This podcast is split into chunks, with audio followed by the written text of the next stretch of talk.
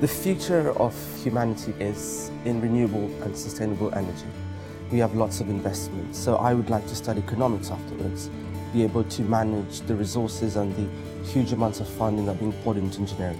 I'm hoping to work in an energy company that um, works on sustainable energy or finding other alternatives to fossil fuel energy. I've applied to dentistry this year, so um, I'll hopefully get a, a place on that.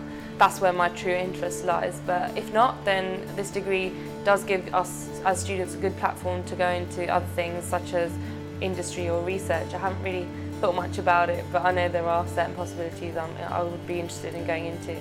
Being a keen snowboarder, uh, I'd love to go and, and develop new snowboards. So when I'm snowboarding down the slope, I can say I developed those. What I really want to do when I graduate is to study a PhD.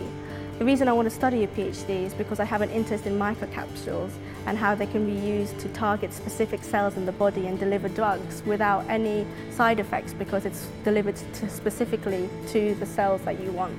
And if this is possible, you can treat cancer without having any side effects and it could be as simple as getting an injection from the doctor at one point, maybe in the, long off in the future.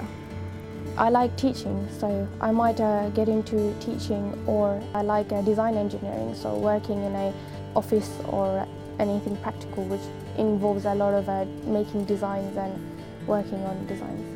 I will be able to work as a medical engineer or clinical engineer in a hospital which look out uh, all the equipments in the hospital. I hope when I finish my MSc, I am going to be able to be a professor at a university. That's my dream job since I was, since God knows when.